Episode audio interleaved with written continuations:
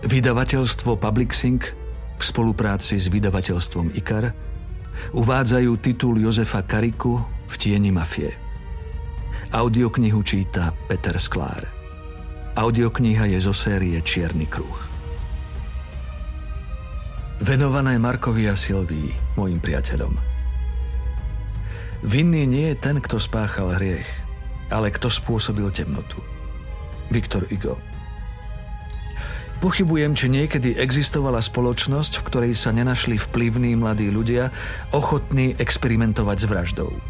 Za predpokladu, že nebude potrestaná pri veľmi krutými trestami. Kurt Vonnegut Nechcem tvoriť svoje šťastie. Chcem tvoriť svoje dielo. Friedrich Nietzsche Tento príbeh a postavy zasahujúce do deja sú dielom autorovej fantázie – Konanie štátnych a samozprávnych inštitúcií i verejných činiteľov, ktorí vystupujú v románe, je tiež fiktívne. Prolog Február 2010 Primátor sa zamrvil v kresle. Situácia ho netešila. Dnešnému rozhodnutiu by sa najradšej vyhol, ale nedalo sa. Zvažoval ho už týždeň. Vstal prešiel k oknu pracovne. Vonku snežilo. Fúkal prudký vietor.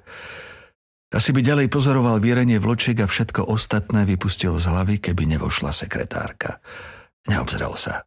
Vedel, že je to ona. Poznal rytmus jej chôdze. Pamätal si ho odvtedy, ako ho prvý raz vyťukala na dlažbu Tropikany, jedinej diskotéky v meste. Pri spomienke, ako mu to vtedy urobila ústami, sa usmial. Vtedy mala 17, on 26. Prešlo 6 rokov, už spolu nespávali. Pekné časy. A potom bolo ešte lepšie. Až dodnes. Čakala. Vedela, že mu nemá nič hovoriť, keď je zamyslený. Otočil sa. Kedy si býval chudý, dnes sa jej zdal akurát. Vlasy mal stále rovnako čierne. Nemohla uveriť, že si ich nefarbí. Všimla si zasnený výraz v jeho hnedých očiach, takže sa sústreďoval.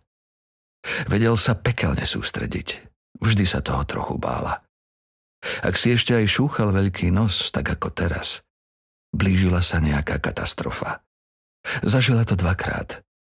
Poprvý raz, keď to z Denisou začalo byť naozaj zlé, druhýkrát pri jeho premene. Pohľad sa mu zaostril, konečne na ňu pozrel. Áno, prišli z televízie. Nech vypadnú. Neviem, či sa to teraz hodí, vieš. Neodpovedal, len si pošúchal čelo. Skurvení novinári. Nech vojdu, že majú tri minúty. Dobre, povedala a odišla. Prešiel za pracovný stôl a pohodlne sa usadil v kresle. Ľavú ruku si priložil k sánke, cítil sa tak istejšie. Vstupné dvere sa znova otvorili. Vošiel redaktor s kameramanom. Obaja mladí. Redaktor sa hrnul k nemu, ten druhý držal ruku s kamerou spustenou dole. Akože nič, ale určite nakrúcal. Primátor sa v duchu uškrnul. Keď pracoval v televízii on, nikdy by si to nedovolil. Boli trochu iné časy, ale aj tak. Slušnosť si u novinárov cenil. Sám bol kedysi jedným z nich. Ako redaktor regionálnej politiky sa však málo kedy znížil k takýmto podpásovkám. Čakal by to aj od iných. Redaktor sa chcel hrať na tvrdého investigatívneho žurnalistu. Pán primátor, opýtam sa rovno. Rukou mu naznačil, nech sa teda pýta. Myšlienkami bol celkom inde.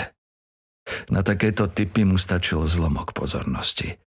Redaktor si zrejme myslel, že keď bude rázny, roztrasú sa z neho každému kolená. Aký bol váš vzťah k nebohému Petrovi Štarchovi? Odkiaľ si vytiehol mikrofón a pristrčil mu ho pred ústa. Ten druhý si už kameru prehodil cez plece. Predtým nakrúcal len pre prípad, že by sa primátor neovládol a vyhodil ich. To by bola bomba. Pán Štarch bol vplyvný podnikateľ a regionálny politik. Poznal som ho tak ako ostatní na mestskom úrade. Ani viac, ani menej. Čo si myslíte o tvrdení, že bol bosom tunajšieho podsvetia? To počujem prvý raz. K takým veciam sa nebudem vyjadrovať, nehnevajte sa.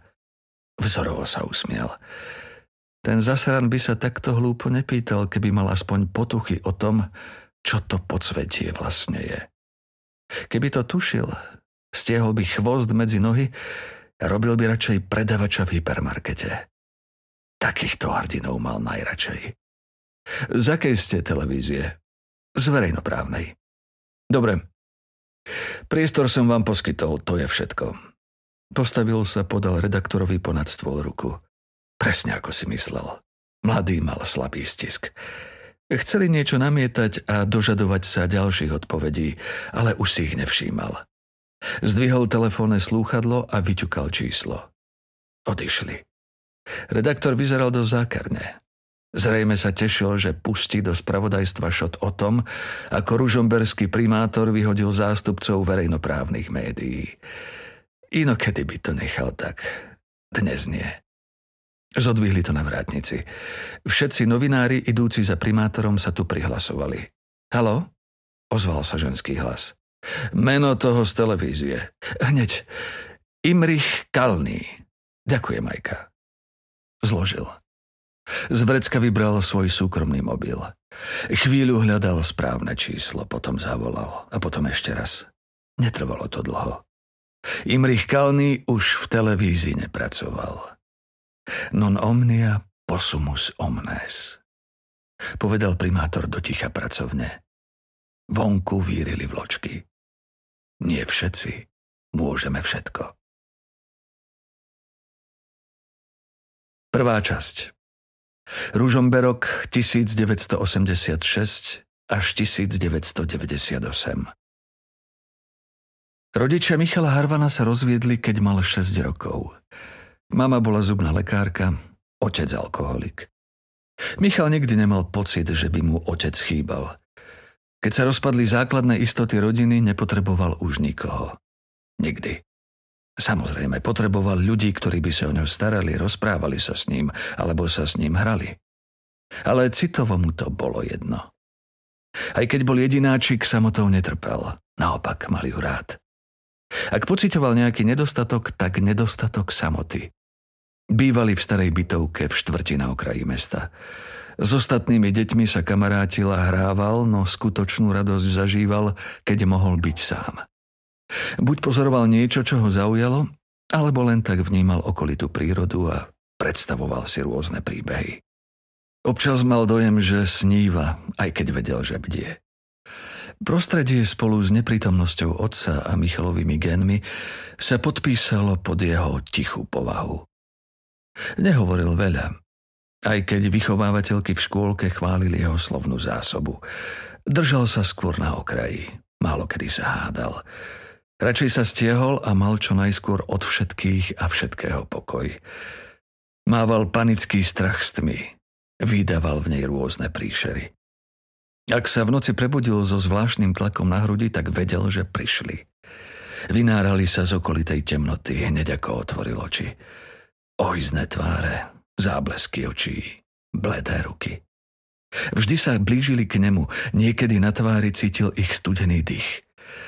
Nastúpil do osemročnej základnej školy v štvrti Rybárpole. Na prvé ročník nemal skoro žiadne spomienky. Pamätal si len masové nástupy na oslavách komunistických sviatkov a samozrejme Denisu. Tu si pamätal od začiatku. Volala sa Denisa Filová.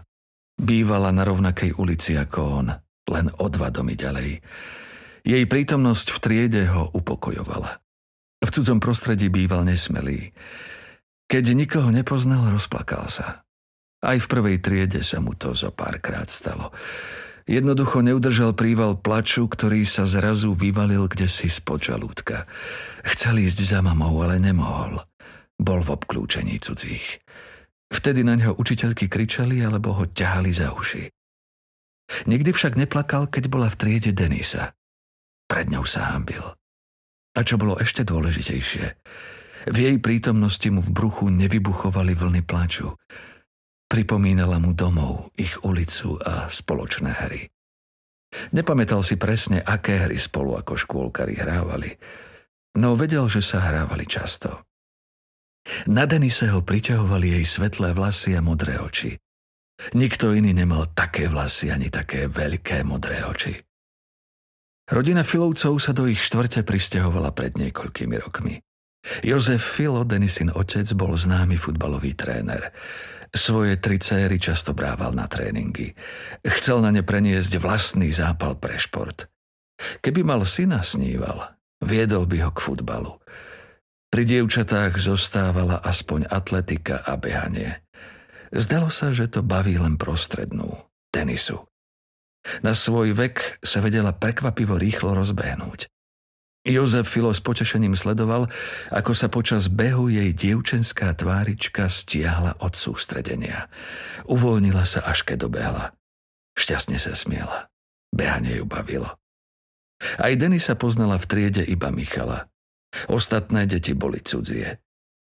Vycítila jeho slabosť. Snažila sa mu pomôcť. Keď videla, ako cez prestávku sedí skrčený a dolnou perou mu podišla k nemu. Nič nevravela, len si sadla na lavicu, to stačilo. Vždy sa o chvíľu vzpriamil, prestal byť smutný. Zaobišlo sa to bez slov. Zoskočila z lavice a vybehla z triedy.